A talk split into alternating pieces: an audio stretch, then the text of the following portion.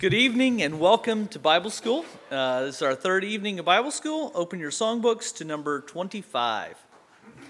Number 25.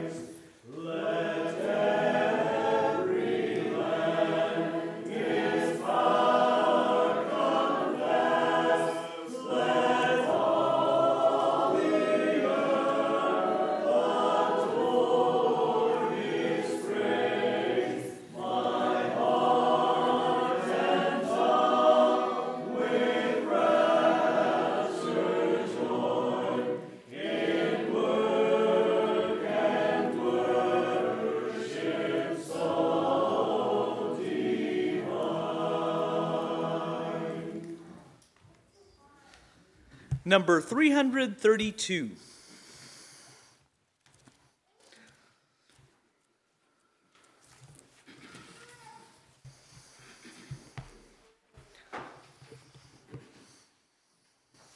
I hope we're here tonight because we want something and uh, we want someone to give it to us. So we're asking someone to give something to us tonight.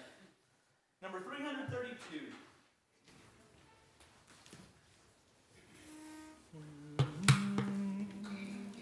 Praise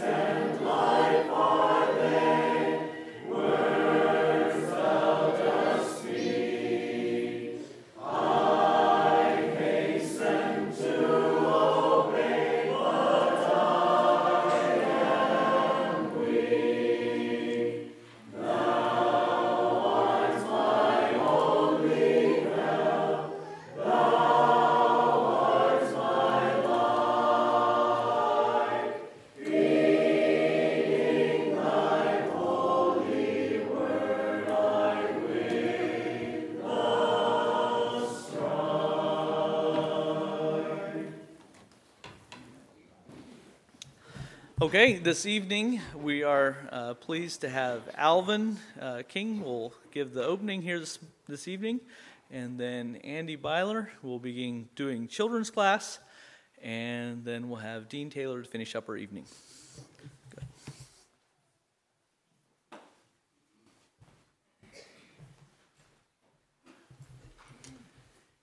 Well, good evening. It's good to be here. I've been enjoying these evenings of, of um, Bible study, Bible school. And that was a very fitting song to sing, Virgil. I don't know if you knew it or not. You probably didn't. But the, what I was, want to share this evening is on Jesus Christ being the bread of life. So that fitted very well with um, the theme or the, the uh, devotional for this evening. Sunday evening, Samuel spoke about Alpha and Omega, uh, Jesus Christ being is the Alpha and Omega. Uh, last evening, Ira uh, talked about Jesus being the chief shepherd. And now this evening, I'd like to look at Jesus being the bread of life.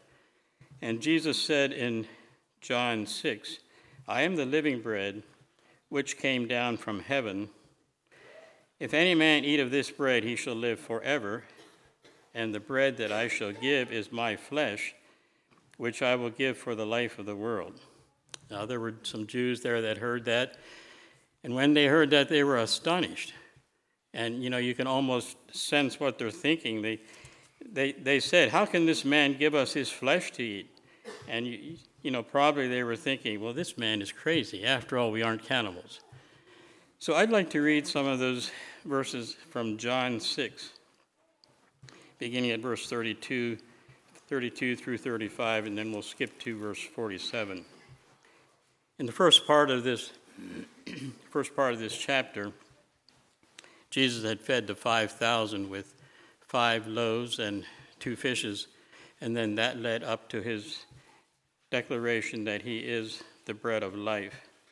So I'd like to read starting at verse 32. Then Jesus said unto them, Verily, verily, I say unto you, Moses gave you not that bread from heaven, but my Father giveth you the true bread from heaven. For the bread of God is he which cometh down from heaven and giveth life unto the world. Then said they unto him, Lord, evermore give us this bread. And Jesus said unto them, I am the bread of life. He that cometh to me shall never hunger, and he that believeth on me shall never thirst. And then skipping down to verse 47 Verily, verily, I say unto you, he that believeth on me hath everlasting life. I am that bread of life. Your fathers did eat manna in the wilderness and are dead. This is the bread which cometh down from heaven, that a man may eat thereof and not die. I'm the living bread which came down from heaven. If any man eat of this bread, he shall live forever. And the bread that I will give is my flesh, which I will give for the life of the world. The Jews therefore strove among themselves, saying, How can this man give us his flesh to eat? Then Jesus said unto them, Verily, verily, I say unto you, except ye eat the flesh of the Son of Man and drink his blood, Ye have no life in you. Whoso eateth my flesh and drinketh my blood hath eternal life, and I will raise him up at the last day. For my flesh is meat indeed, and my blood is drink indeed. He that eateth my flesh and drinketh my blood, he dwelleth in me, and I in him. As the living Father hath sent me, and I live by the Father, so he that eateth me, even he shall live by me. This is that bread which came down from heaven, not as your fathers did eat manna and are dead. He that eateth of this bread shall live forever. He that eateth of this bread shall live forever. Now, the Jews kind of understood, I think, um, the issue of eternal life, living with God, um, living eternally, living in heaven. But Jesus here was saying that it's through Him and Him alone that, uh, that they can have eternal life. And they did not understand what Jesus meant when they said he had, that they had to eat his flesh and drink his blood in order to, to have eternal life. Jesus said in verse 32 that He is the true bread from heaven. Uh, the, the true bread was not that manna in the wilderness. The true bread was not that bread that fed the 5,000, but none other than He Himself. Well, Jesus was using an, an, an analogy here or a, or, or a comparison.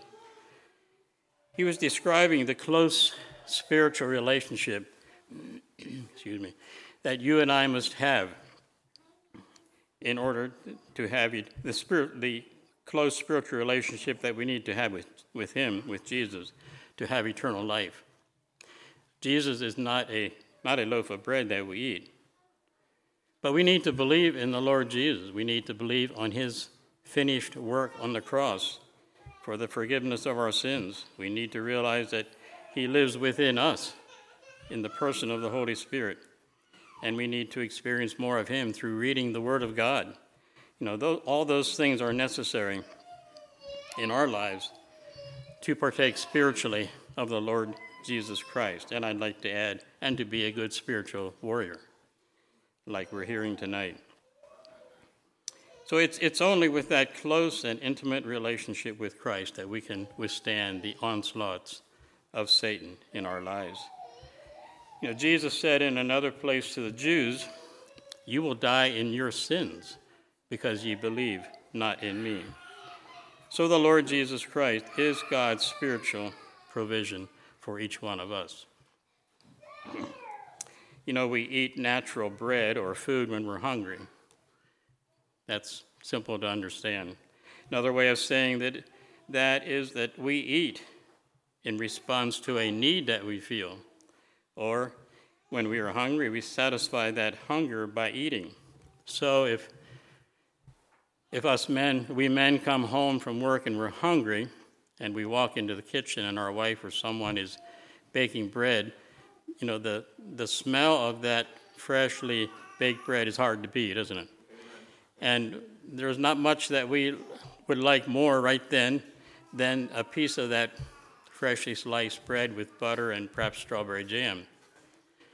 It, you know, it tastes so good and we enjoy it so much.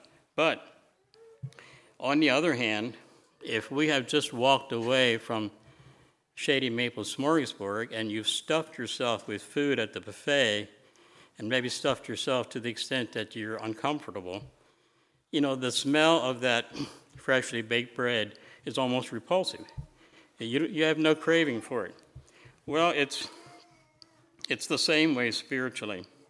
You know, if we stuff ourselves full of the things of this world, the entertainment of the world, the pleasures of the world, the sports, the business, the um, whatever it may be, you name it. And Satan has a whole buffet of things that he wants us to stuff ourselves full and neglect our relationship with the Lord Jesus Christ.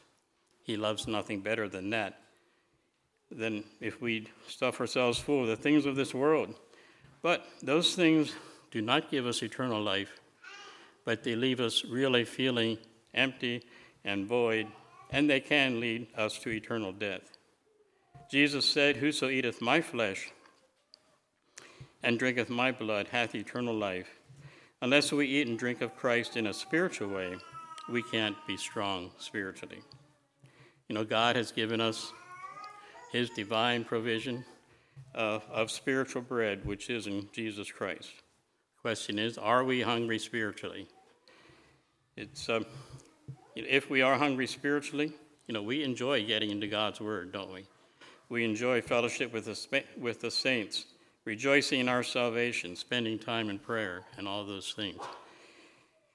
And we can't be a fervent spiritual soldier when chasing the pleasures of this world. We just, we just can't. So it's up to us to partake of and appropriate in our lives the, the bread of life. Jesus said, I am the bread of life. He that eateth me shall live forever. Well, I think we'll stand. I'll get you to stand for prayer. Uh, and we'll have prayer. Then, uh, immediately after prayer, the adults can sit down and the children can come forward. And then Andy Byler will be leading the children in uh, children's class. So let's pray. Father, we're so thankful to you for your provision for us through Jesus Christ. Thank you for salvation, and thank you for redemption through the shed blood of Jesus Christ. Thank you for your word. And we just pray for your blessing upon the word as it is shared tonight. Be with Brother Dean and pray for your Holy Spirit to direct and guide him. And we just pray that you would receive all glory to yourself. We pray in Jesus' name. Amen. Okay, adults can sit down. Children, come on forward, and Andy Byler will be uh, having children's class.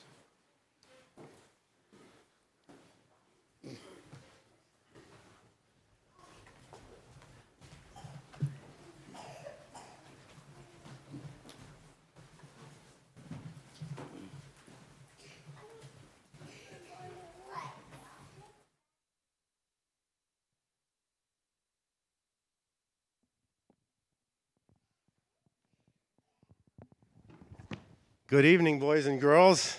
We have a smaller crowd here tonight, don't we? How many of you enjoying Bible school so far? Okay. Well, what color is this jacket that I have on? Blue, yeah. Well, I'd like to honor a man who was a faithful servant of Jesus years ago, like 500 years ago, and he would walk throughout the streets of Switzerland and preach in the churches. And you know what? He got in trouble for being obedient to God. Do any of you think your parents know who the fellow was? Who the brother was? Do you? Who? George Blaurock. Good. I didn't think any of you children would know who it is, but good.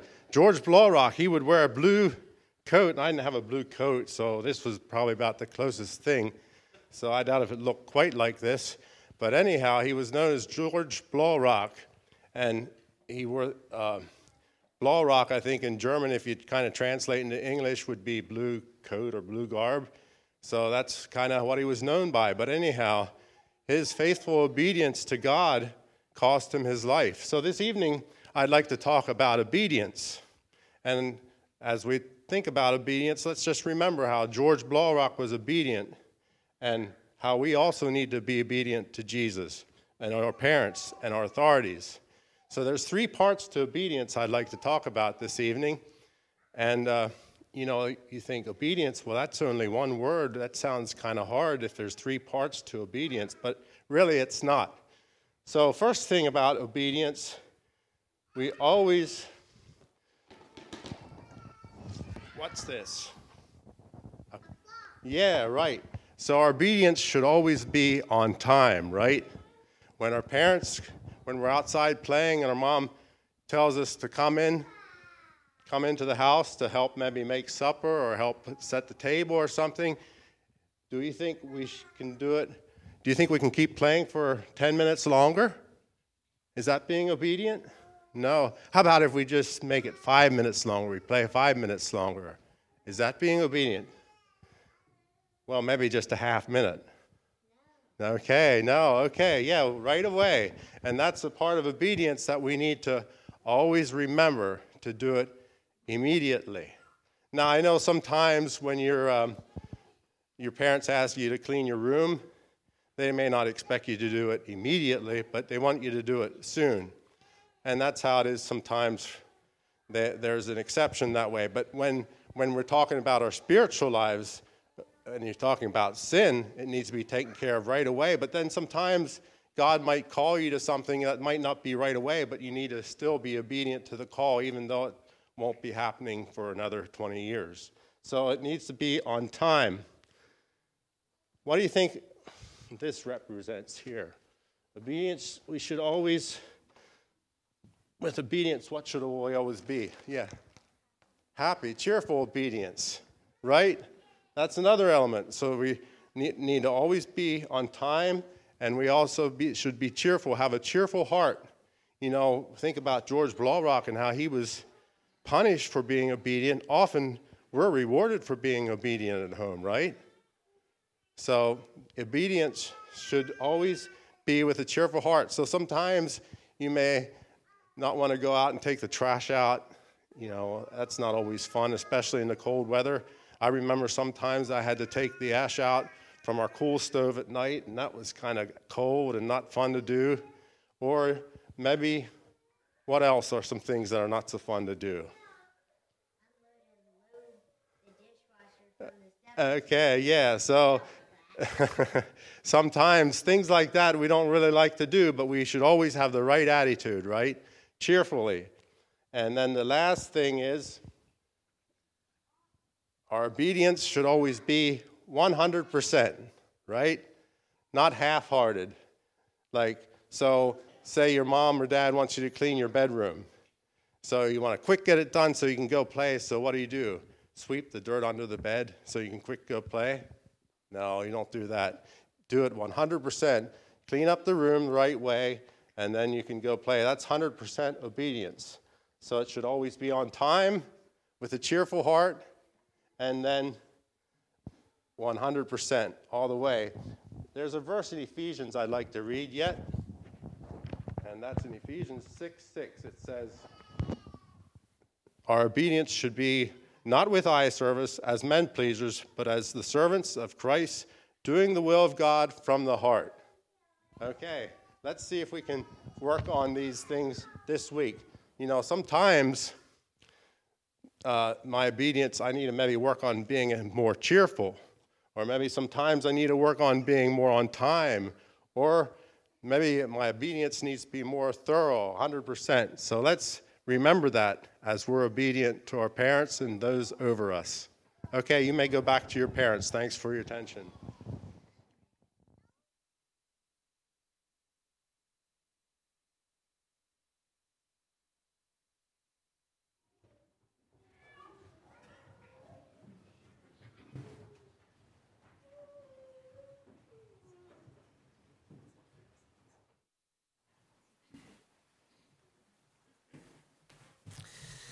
Well, I think our children are learning maybe just as much as we are as adults this week, and I'm blessed by that. Thank you, Andy, for sharing that with our children, and uh, thank you too, Alvin, for sharing a lot of good stuff about uh, our appetites and how what we eat. So, again, thank you for coming. Uh, if you're locals here and if you're visitors, we're glad you're here. Welcome here this evening, and uh, we have Brother Dean Taylor with us this evening and he this is our third evening and he will speak and i'll let him introduce his subject. Uh, just a few things. I think we can we should continue in prayer for the next couple evenings uh, two more evenings after this. And uh, i let's remember to pray for our speakers uh, each evening. And i want to mention again that we will have an offering we will lift an offering tomorrow evening for brother dean. So let's be in um, let's prepare ourselves for that. Let's be generous. Uh, he's done a lot for us. He has a family back home and we appreciate you being here dean and your wife tanya. So Thank you again, and the podium's yours.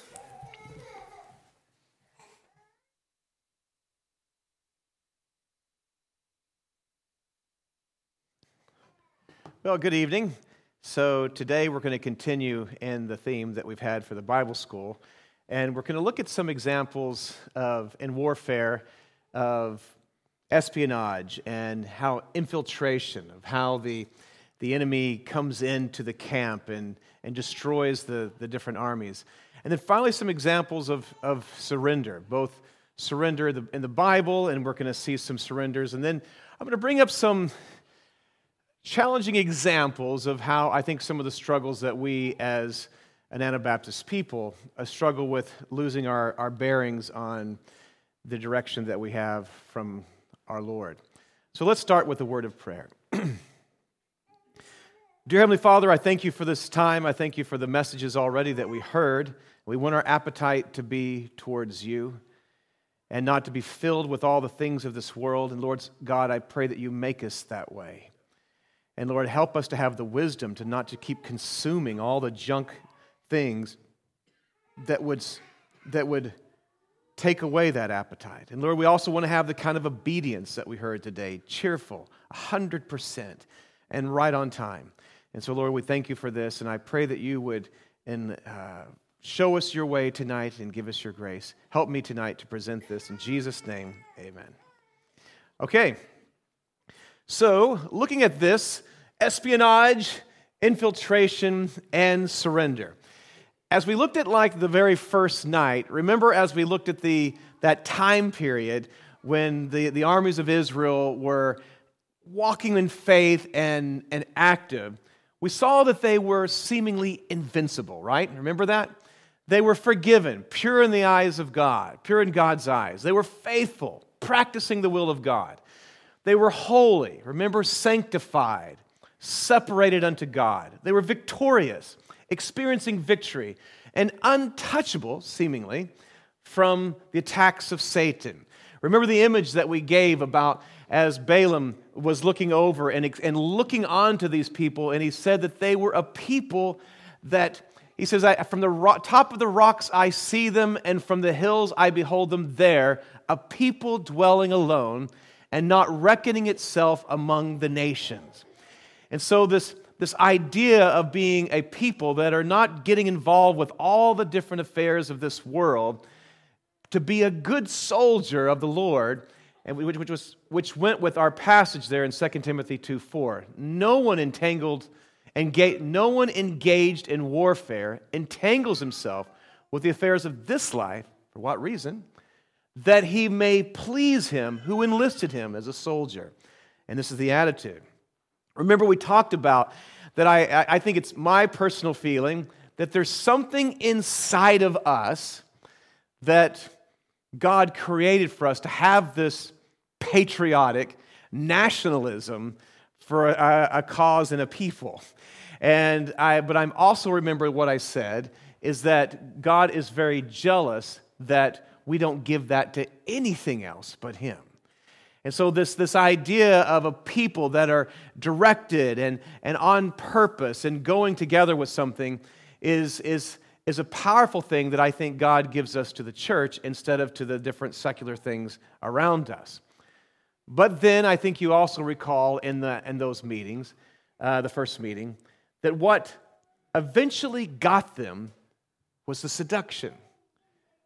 And that they remained in the acacia grove. They just stayed there, no longer active, no longer purposeful. And as they were going, they started to get bored, I guess, and started to uh, be seduced by the different things. And we went into talking about how Balaam and Balak, um, Balaam actually taught the government how to infiltrate the church. And this is what happened. And we saw their end. And it was bad. It was very bad. As I was given this military theme for the Bible school, one of the things I wanted to go when I to focus on this is to look at what are some of the military uh, campaigns or the military strategies that you get. There's a couple books that I, I looked at. The Art of War. This is a, a famous one by Sun Tzu that uh, is a very ancient one. And this recent one, it's 33, I think it is, 33 strategies of war. This one became a New York Times seller.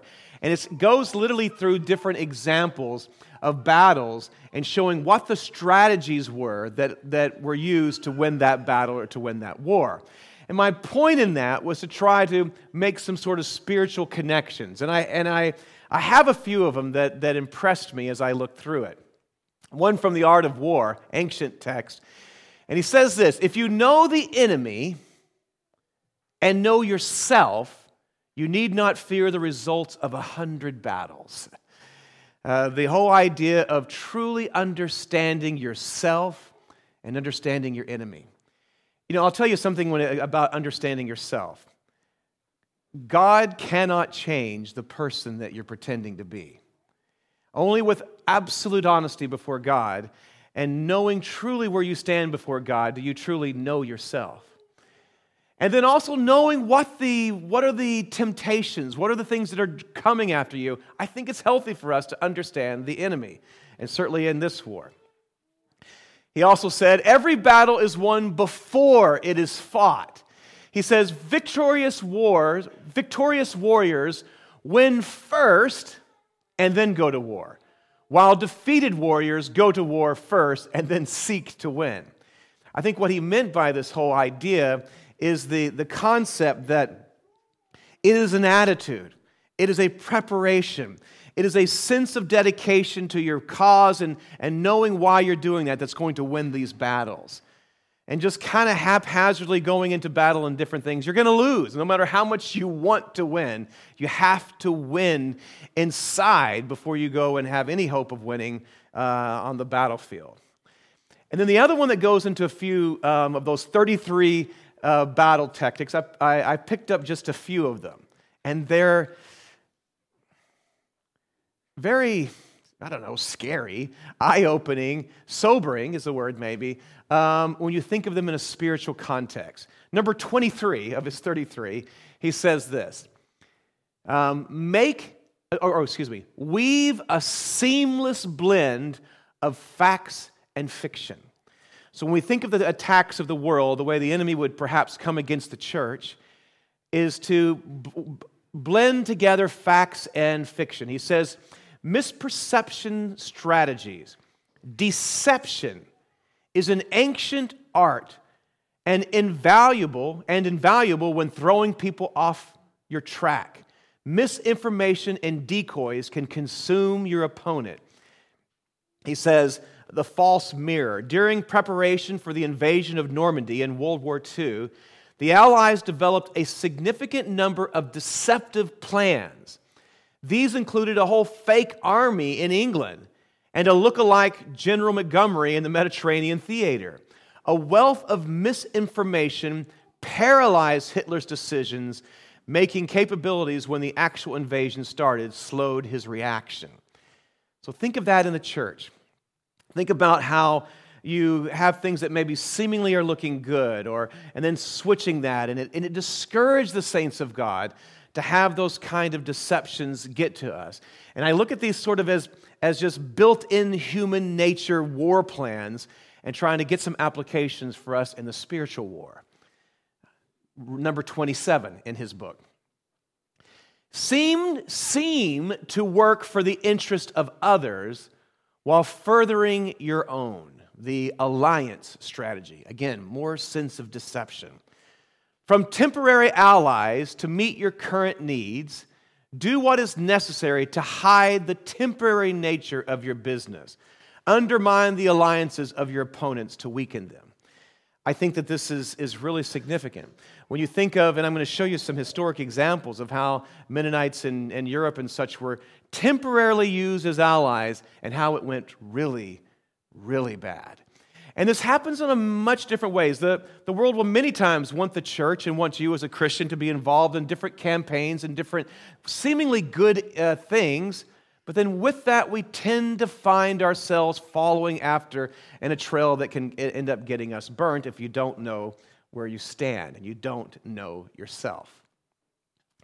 Number 30. This one's really scary. Penetrate their minds. This is the guy wrote this book not for spiritual things, but just literally showing the schemes of warfare. And the schemes of warfare, number 30 out of his 33, penetrate their minds. Communication strategies. Fight with words that will occupy your opponent. Make them think and try to interpret your meaning. Use actions other than words when needed to make a lasting impression.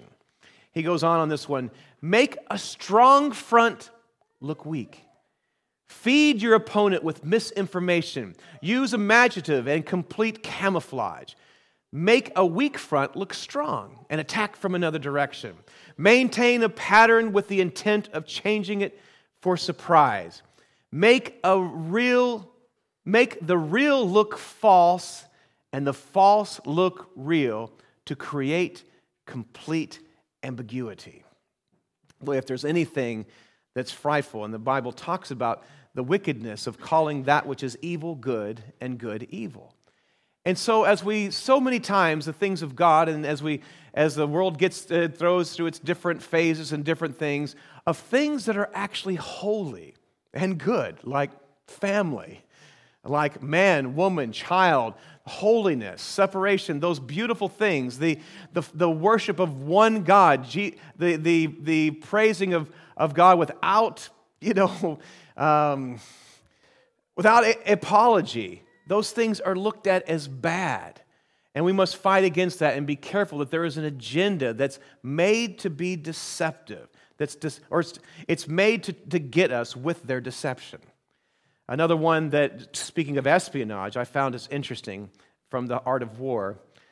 Spies and bringing in spies are the most important element in war. And it's interesting the reason that he gave. Because on them depends the army's ability to move.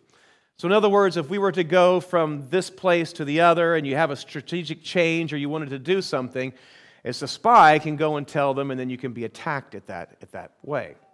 And so it's, it's, it's something that is, that is interesting. Again, this deception, getting into the church, getting into your life, um, and letting those things in. And then 31 out of his 33 destroy from within.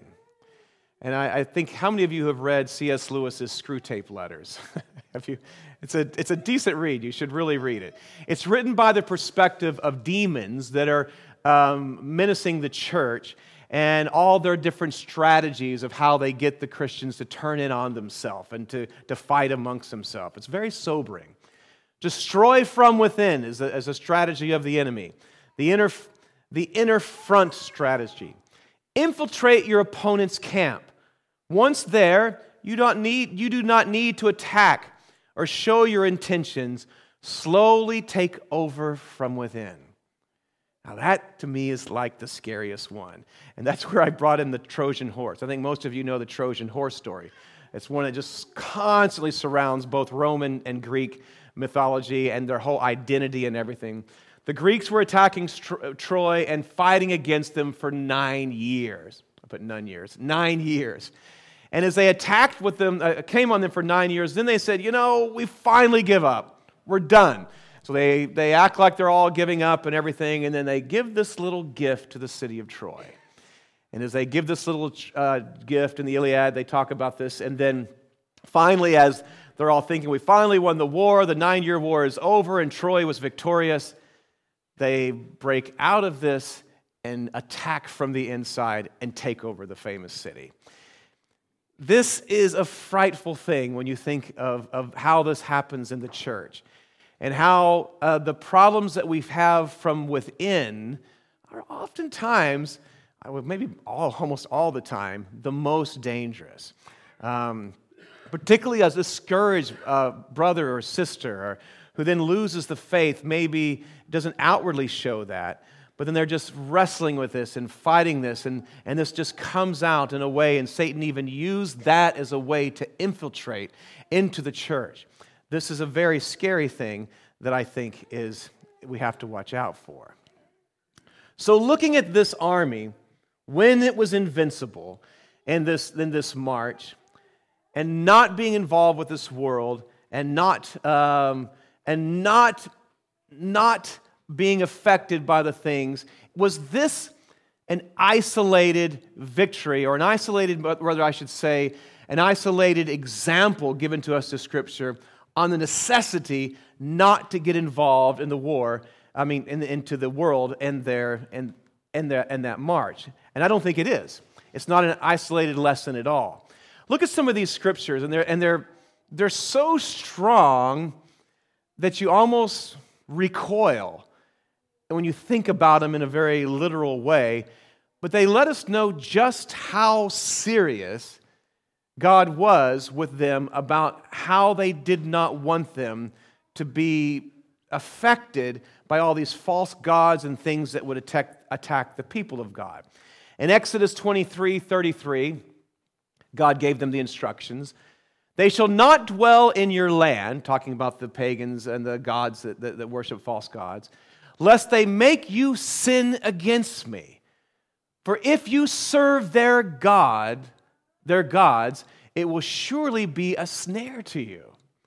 And Numbers 33 55. But if you do not drive out the inhabitants of the land before you, then those of them who you let remain shall be as barbs in your eyes and thorns in your sides, and they shall trouble you in the land where you dwell. You know, the, the, as we come to the faith and when you come to Christ, it is, it is absolutely needed to get all of those things out of you. And if you're holding on to different sins, if you're holding on to things, these become barbs in your eyes and thorns in your side. And the, and the spiritual application to this is that you have to be very serious about these infiltrations of, of into, your, into your temple and to who you are. But these are, these are very graphic and serious um, ex, um, commands that God gave to them. Finally, in Deuter- Deuteronomy 7:16, and you shall consume all the peoples that the Lord your God will give you, to give over to you. Your eyes shall not pity them, neither shall you serve their gods, for that would be a snare to you. See how he keeps talking about that if you don't deal with this, it'll be a snare.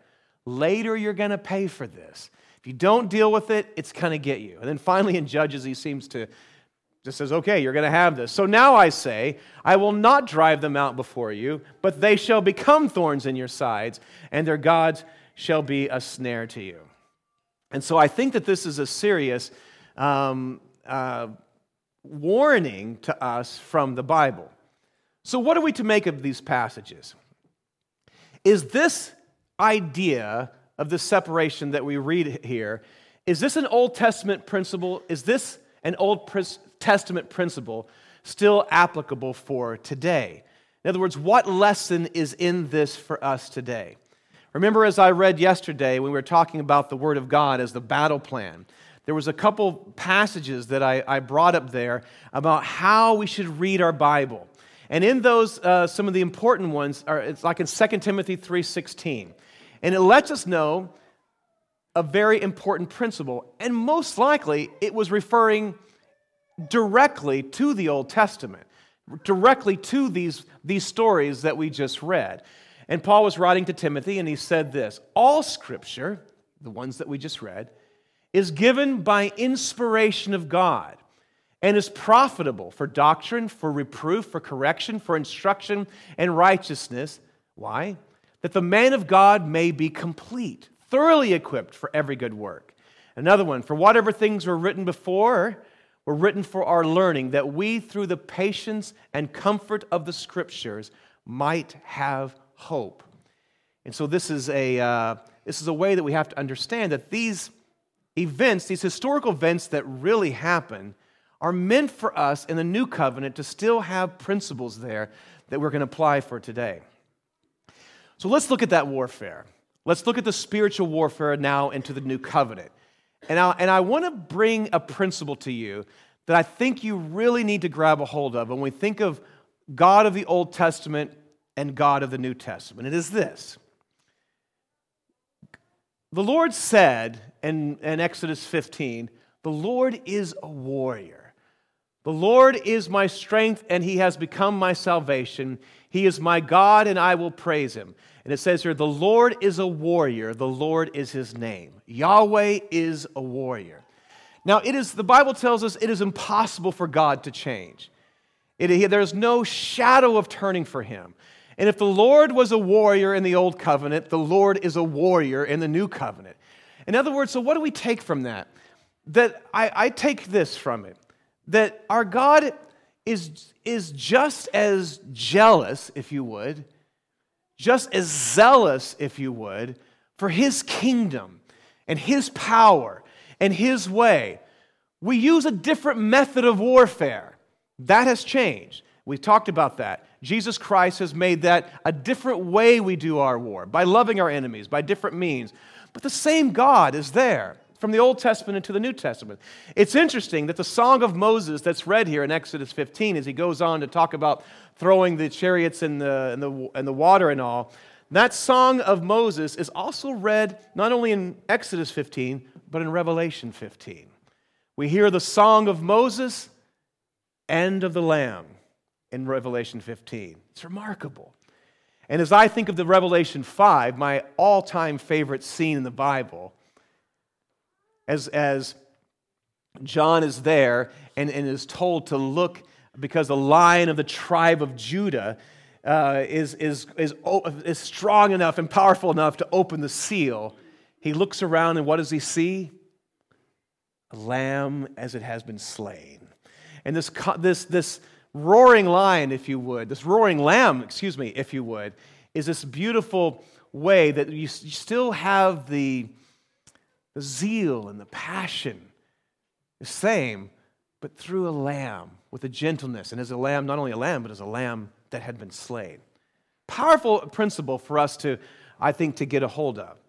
The other thing is we look to the new covenant, we have to understand as we look to these Old Testament wars and these Old Testament ways of the seriousness that they took it, they took those, those battles and, and that the attitudes that they had, is that we are still at war. It's just a different way. Now, look at these two passages that I'm going to show you, and they're still very strong about us being at war, but just with different methods.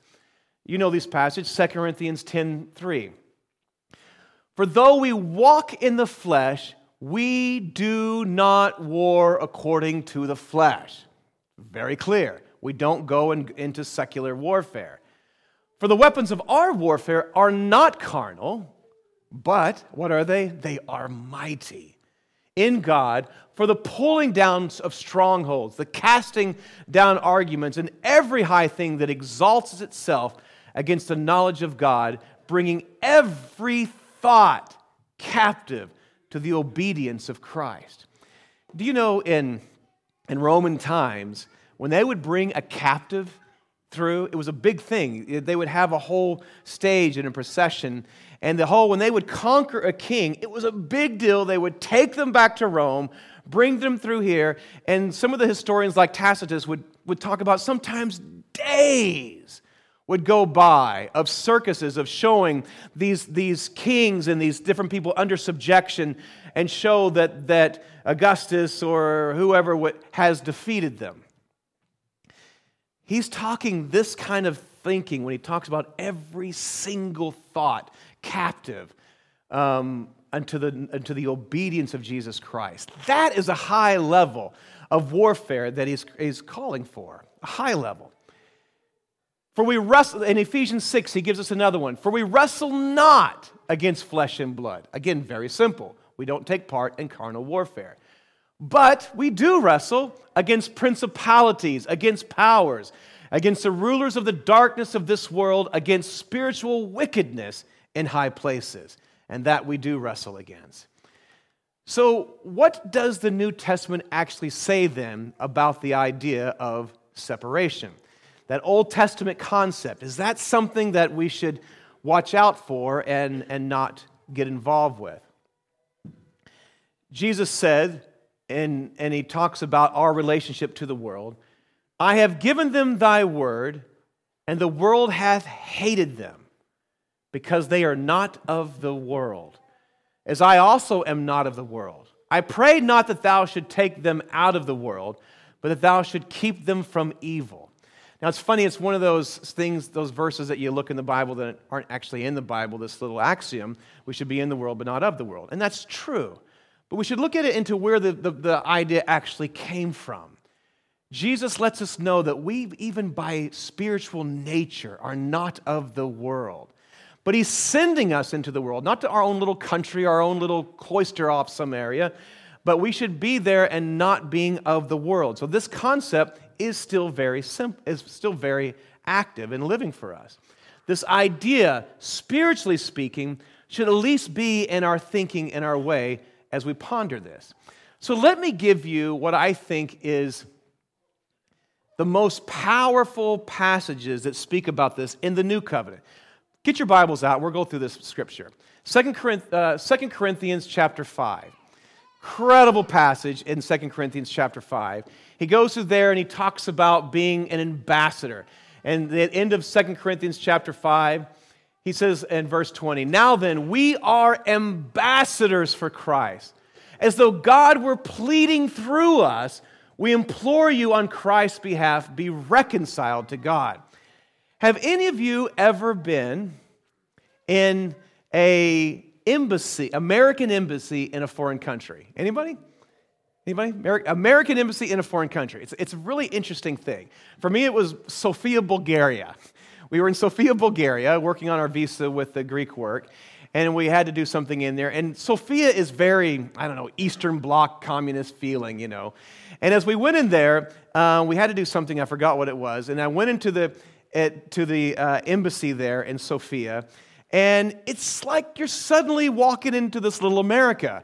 I mean, you walk in, there's a guy named like Frank or John at the reception thing, and they got American pop music playing. You see some guys eating some chili dogs or something, I don't know, but you just feel like suddenly, wait a minute, I'm not in.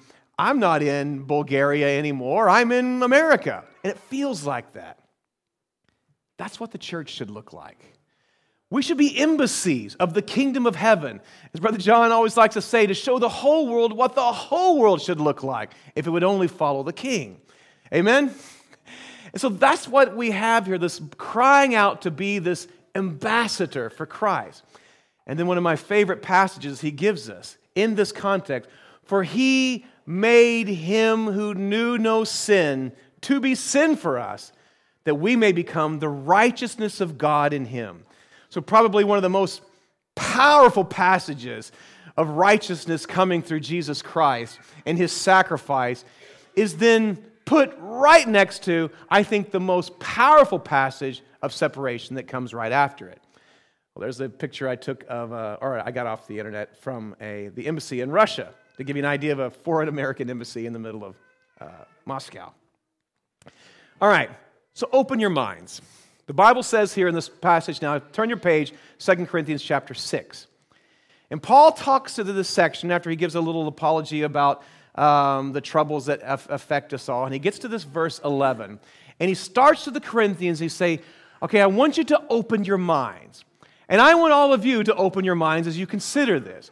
Because this stuff, when said to a jaded, burnout, discouraged church is like, I don't want any of that. I don't want none of that. And I think maybe in Corinthians, they didn't want that either. This is the, interesting, the second epistle of Corinth, Corinthians. And so there might have been some baggage behind all this, but he, he starts off and he says, Oh, Corinthians, we have spoken openly to you. Our heart is wide. You are not restricted by us but you are restricted by your own affections. Now, in return for the same, I speak as to children, you also be open. The King James says, You're not straitened in us, but straitened in your own bowels, your own passions. Open your mind. And then he tells them this. You got it? Open your mind and allow the Holy Spirit to, to give this scripture to you. And he says this do not be unequally yoked together with unbelievers. For what fellowship has righteousness with lawlessness? And what communion has light with darkness? And what accord has Christ with Belial? And what part has a believer with an unbeliever? And what agreement has the temple of God with idols? For you are the temple of the living God. As God said, I will dwell in them and walk in them. I will be their God, and they shall be my people. So he gives, packs all of this up, quoting these Old Testament passages and bringing it to him, then says, Therefore, come out from among them and be separate, saith the Lord. Do not touch what is unclean, and I will receive you. I will be a father to you, and you shall be my sons and my daughters, says the Lord. And then he goes on to verse um, um, says the Lord Almighty. And he goes on, there's no big seven in the original Greek. It goes right on. Therefore, having these promises, which promises? That if you come out from the world, he will be a father to you and to receive you. And, and, and, and you'll be his sons and his daughters. Therefore, having that promise, do this. Beloved, let us cleanse ourselves from all filthiness of the flesh and spirit, perfecting holiness in the fear of God. Both inside and outside, flesh and spirit, and the fear of God, standing on the promise that I'm going to follow God I'm not going to get involved with these things of this world. I'm going to be a true soldier of Jesus Christ. Yes, I'm not going out of the world. I'm going to be in the world, and I'm going to represent Jesus Christ on this earth, and I'm going to cling to that promise that I'm going to do this in the adoption of a son. Remember, he just got through talking about the, Jesus being sin for us so that we can be the righteousness of God. And in all that packed together, he gives us this beautiful idea of what a new covenant separation would look like that would give us that kind of invincibility that they had there is that army of God and nothing Satan could there's nothing Satan could do to come against them. That's the kind of victory that we want in Jesus Christ. That's the kind. Remember, victorious warriors, says this old ancient war book, win first and then go to war, while defeated warriors go to war first and then seek to win. So, just a little historic example. I'm going to end with now some historic examples that I think I'm going to bring something practical to you. I'm a historian. And so I want to bring you some historic examples that kind of maybe bring a little ouch to it. All right? And as I've seen in my 30 years or so walking in these circles, a trail to destruction. People get discouraged, they lose their purpose, faction and inner division. They're listening to propagandas, the seduction from media and different things. They end up forming false alliances and finally apostasy. I've seen this too many times. And it's terrifying. It's terrifying. And I, and I, think of all the ways that the new, what's just above us now with media going way beyond our phones and everything else, and all the different things to distract us, and like Brother said today, just filling us with all the different things that we're going to be able to do and see all these things and all that, but yet um, not have the ways of the Lord. Now, what is it really like with you? I found this meme. I added the words to it. If this is your comparison to your media, probably if you are a Christian, you're faking. Do you know what I mean? You can't fill your mind with all this pollution from the world constantly politics and media and sports and, and whatever the thing. I don't care what it is. And then have tiny little bit of a wake up or something, and every now and then. This is the kind of thing that will eventually make you either give up outwardly or give up inwardly and fake it for the rest of your life. And it's scary because it's getting so much easier to get a hold of. Do you know? I, I venture to say that about everyone older than me in this room, um, you can remember a time that your pastors and your fathers in your and all the churches, every single church uh, uh, that you would have been related to around here, your fathers and pastors would have went to jail to not having a TV in the house. If they said if the military if the military said you're going to have to have a TV in your house, they just said we're not having a TV in our house. We're going to jail. There'd been no question. And yet now we have these cell phones and different things and all that just totally infiltrating us just in that generation. Remember when I was when my oldest son was born, the internet did not even exist. Somebody would have said internet, they'd say, What? It didn't even exist. And now, from that time in my life and my children, all this has happened. God give us grace to know how to, deal with it. So, I say if your iPhone offend thee, pluck it out. we have to know what's real in our life and, and what's, what our genuine uh, things are.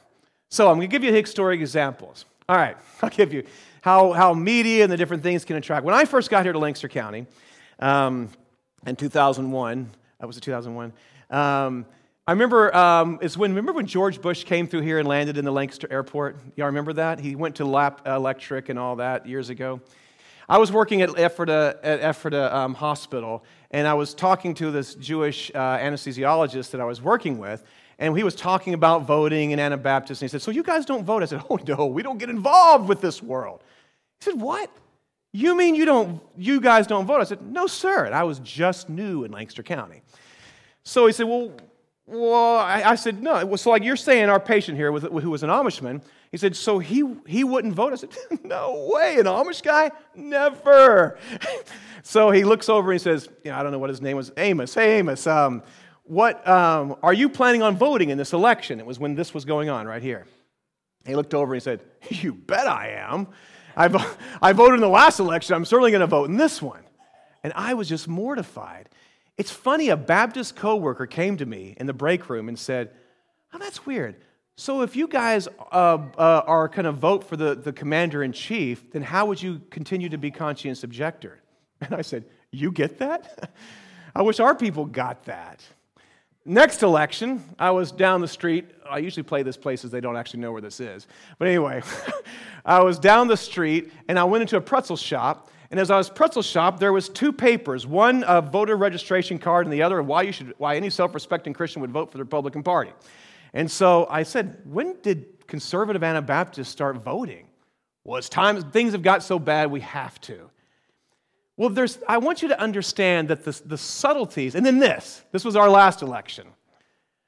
I saw this, and there's so much wrong on this picture that I was just devastated as this parade went through, I think it was Holmes County, with the smartphone touted up there, the different flags with all that represents, and the, the different politics and all that was one, coming through.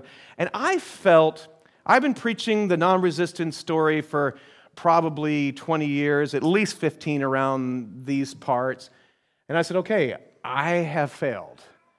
I did not get my message across that this kind of thing can still happen in this election. And, and this kind of stuff, and there's, again, you start looking at this, there's so much part of that that is just mediatized from one end to the other. This is an example of infiltration into our camp. Infiltration.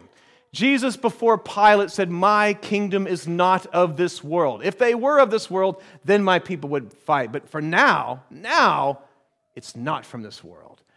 And so you look at the early church, the early church stood under stood the, the balance between the Romans 13 and the, what they should give to the government and what they reserved to God. And they knew that the teachings of Jesus were something they would keep. This, as you probably most of you know, was then destroyed in the 300s, or not destroyed, but it was confused in the 300s by Constantine mixing the church and the world. But since then, the Pilgrim Church has existed all up until the time of the Reformation. And the Anabaptists, when they were starting, one of the things that they were accused of when Felix Manz was being killed was that you were that you were um, teaching these seditious doctrines and, and upsetting the peace of the government because of the way they were trying to gather a people to themselves and, and, and be in faith. This idea is seditious to the, to the ways of this world. And let me give you one more um, historic example that's chilling, just so I can hopefully catch your attention that we've got to make sure we keep our eyes on the blueprint, which is the words of Jesus Christ, the whole scriptures. Um, let me give you an example of how all this politics always continues to affect us. So during the uh, early 1900s, there was a movement within America to try to, to, to outlaw alcohol. So this seemed to be a good thing, right? What self respecting Christian wouldn't get involved with this? So, right through here in Lancaster County, you had lots of these different temperance societies that got together and had meetings and, and then said, we can do this. We can literally go to the government and outlaw alcohol. And so you had guys like uh, Billy Sunday and this that was campaigning this all over the place. You had this young lady, um, Carrie A. Nation, who would then be famous for coming in and hatcheting uh, uh, different uh, bottles of things. And finally, they started knocking on doors right here in this, probably up and down this street, saying, I know you guys don't vote but you've got to now. And finally, getting people into the politics. So we started. Here's a Mennonite Temperance Society. And another one of these fine ladies um, um, signing up Mennonites in, for the Temperance Society. And to finally, they started getting into it.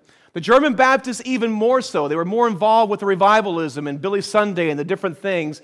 And you had this, this bishop, Brumbaugh, who then got more and more involved in it. And he wrote in his own history of the German Baptist people temperance is a time honored and Bible sanctioned principle. The church, from its beginning, has refused to allow any member to engage in the liquor traffic, to drink intoxicants, or to use tobacco. The oldest temperance society in the country is the Church of the German Baptist Brethren. And he literally identifies himself now with a political cause. Again, you remember that strategy that we read about? Kind of flip things, act like you're an ally, and then change.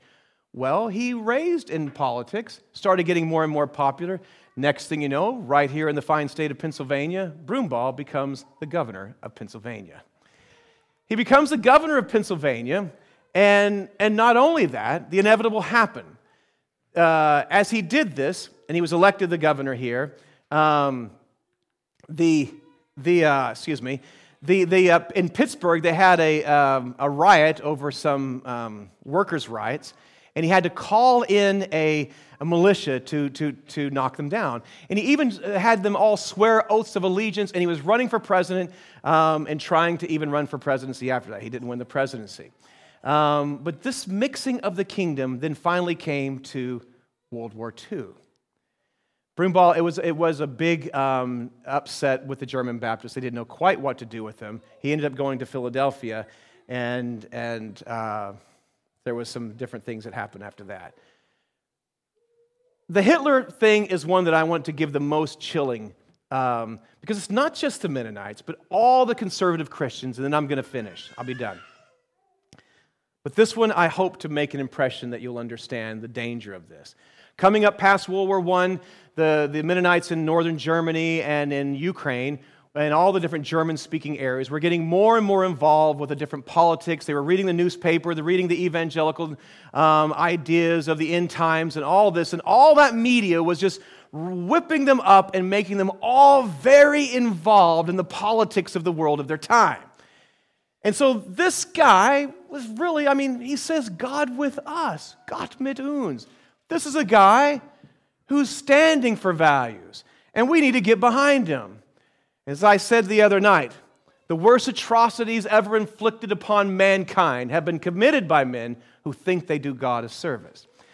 So the, the Mennonites started getting very involved with this. We've got to support them. And this is what they finally said you know what? We're going to have a conference and we're going to send this guy a telegram to just to show him how much we support him. And this is what they said. In a telegram written September 10th, 1933, representing the sentiments of the church council that had just taken place, read this. To Counselor Adolf Hitler, Berlin, the Conference of East and West Prussia Mennonites, assembled today in Tiergartenhagen, Free State of Danzig, feel deep gratitude for the powerful revival that God has given our nation through your energies and promises joyful cooperation in the upbuilding of our fatherland through the power of the gospel faithful to the model of our forefathers, no other foundation can anyone lay than that which is laid, which is in Jesus Christ. And I'm sure that Hitler didn't have time to, to write back every telegraph he did, but to the Mennonites he did. For your loyalty and your readiness to cooperate in the upbuilding of the German nation expressed in your letter to me, I express my sincere thanks, Adolf Hitler. It's disturbing the only really the only ones that really stood up was Eberhard Arnold, a, a, a, first generation Anabaptist who was studying the communities in this and actually ended up starting the Bruderhof. His, his, he wrote a letter to Hitler saying, You guys are wrong, uh, and rebuked him, and he ended up being ran out of the country. Actually, the Mennonite uh, Central Committee got him um, into Paraguay. But when he got into Paraguay, he realized that down there, the German speaking ones were saying, We're getting involved in it too. They wrote a telegram and also said, with greatest excitement, we German Mennonites of the Paraguay and Chaco follow the events in our beloved motherland and experience in spirit the national revolution of the German people. We are happy that the, in Germany, after a long time, watch out for this, a government that freely and openly professes God as creator stands as the head of the nation. With special sympathy, we hear that the current government takes seriously the realization of Christian principles in social, economic, and cultural life, and especially emphasizes the protection of the family. Does that sound familiar? Ah, I didn't say it. when Eberhard finally got to, um, to Paraguay, he walks into the, to the first church there in the capital, walks into a church just like this, and oh, right there over the, the main pulpit was a picture of Adolf Hitler. He couldn't believe it. He started preaching to them and said, Do you realize that what you're doing, that I just left Germany because of this? And tried to uh, have them see what was going on. It gets worse. Ukraine. So in the Ukraine, in Ukraine, um, these were the, the, the, dots are the German speaking sections in pre, in pre World War II. Lots of German settlements in, in this area. And so, particularly over here is where most of your Russian Mennonites and the Hutterites would come from. Um, and, and, and, this is, and this was a, a place that directly received the propaganda of the German Nazis. I mean, imagine God fearing, German speaking, holy, industrious, wealthy. This attracted the, the Nazis. But how, what were the people going to do? Were they well grounded in their faith? Did they have their eyes on their army and their prize in following God? Or, or what did they do with these different propagandas? Well, this is a picture of Heinrich Himmler, the, the, uh, the guy who basically architect of the, um, uh, the, the, the, atrocities that the Nazis did, walking through the church in Chortitza colony, uh, the Mennonites. Here's a, a Mennonite home with a picture of Adolf Hitler.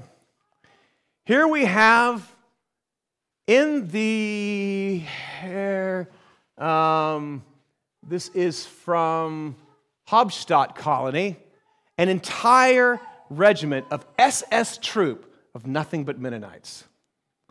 Here we have what used, what the old history book said was this, this, the, obvious, the obvious ideas of, of the, the tyranny of the SS over the, the poor Mennonites that were there. Recent new historians are going, I wish it was. These are Mennonite SS troops at this scene of welcoming Himmler when he came into town. Because this is the raising of the Nazi flag in the Molotschna colony, and that's Heinrich Himmler. How does this happen? Step by step of losing our way. This guy, whose name was Johann Clausen in the Hauptstadt, was finally put to death in the after the Nuremberg trials for joining in the killing of, of, uh, dis, of 100 disabled patients. There he is with Heinrich Himmler. The guy in the white is the now, to be fair, they repented of this and saw this. They didn't know. They didn't know that Hitler was doing all that stuff, but that's the point. You just suddenly remember the, the themes of war and how it tricks us and thinks we're allies and subtly uses our language. And, and suddenly, next thing you know, yeah, I can get involved with this. And we get our eyes on the different media and the different things that attract us. And next thing you know it, you're supporting an antichrist. They directly made movies and propaganda just to come to get the Mennonites in Ukraine. I'm going to show you, I hope it works. I'm going to tell you what it says because it's too, it's an old video. I have just a tiny clip. They literally made a movie of going into the, the uh, Russian Mennonite um, community and where this newly enlightened uh, uh, wannabe Nazi is arguing with his bishop about how stupid and, and old fashioned the faith is uh, that they had. And so he, he begins to, he eventually screams out, Then I renounce that faith. Um, and let me give this to you, and hopefully I can make it work. Here we go. Let me see. You who speak German uh, can maybe get a hold of this. Let's see if it works.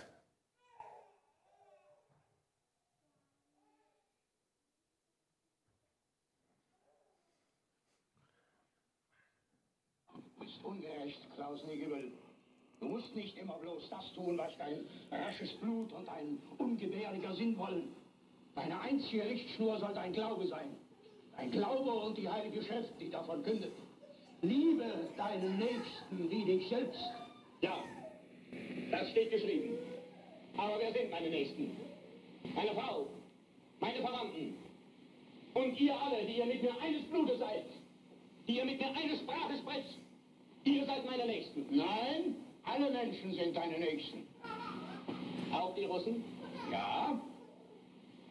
Auch die, die uns unsere Pferde gestohlen haben? Die uns berauben? Die unseren Frauen nachstellen? Ja, auch die. Dann ist das nicht der rechte Glaube. Aus Liebe. Nein, nein, nein, das ist nicht der rechte Glaube. Das ist nicht mein Glaube. Es ist unser Glaube. Es ist der Glaube unserer Väter. Da sage ich mich von diesem Glauben los. Wow. Uh, it was just a propaganda video that they made um, to, to get into the minds of the German people that were there in Ukraine to get them to renounce this, this faith and to join the Nazi cause. Chilling, absolutely chilling. Now, real quick, well, was that just a Mennonite mistake? No, actually, if you look at and, and look into it, any of your conservative Christians went this way. The more conservative Christian you were, the more you went. Um, it wasn't just a Mennonite. The Mennonites actually repented of this publicly. I don't know if the evangelicals ever did. Here is a, a picture of a, uh, a Lutheran church the different things that they would have of mixing the religion. There's another one of, uh, of a church uh, done in this way. In Berlin, the Lutheran church, they have St. Adolf under the pulpit there. And this one, as you can see a little better there from the, the lectern, or the, here you have a scene from the Sermon on the Mount with a Nazi stormtrooper added in.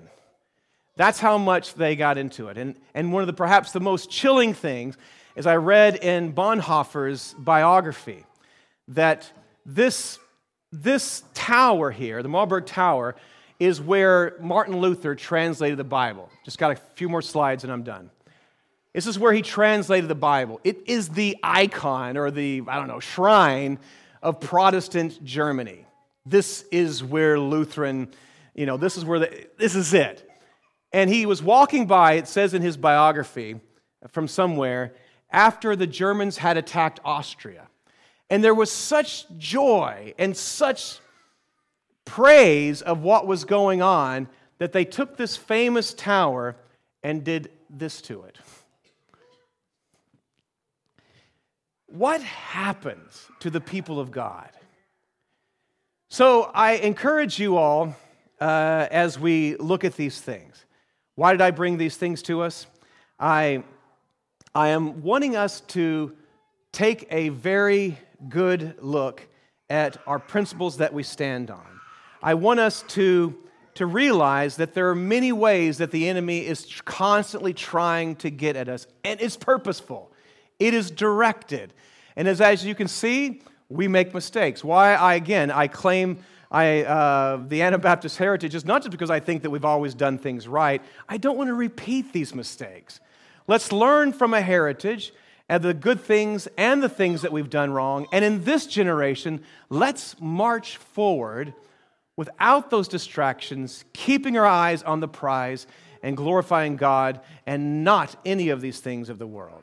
So let's pray, and then I'm going to hand it over to Brother for a song. Let's pray. Dear Heavenly Father, I thank you, Lord, for your grace and all that you give to us. And I pray, God, please give us the wisdom, the grace, the understanding, and the discernment to keep our eyes on only on you and not to fall to these things of all the different things that wants to distract us and discourage us and to get us down. And Lord, raise up a people. When the enemy has come in like a flood, you will raise up a standard against it. We trust that promise. In Jesus' name, amen.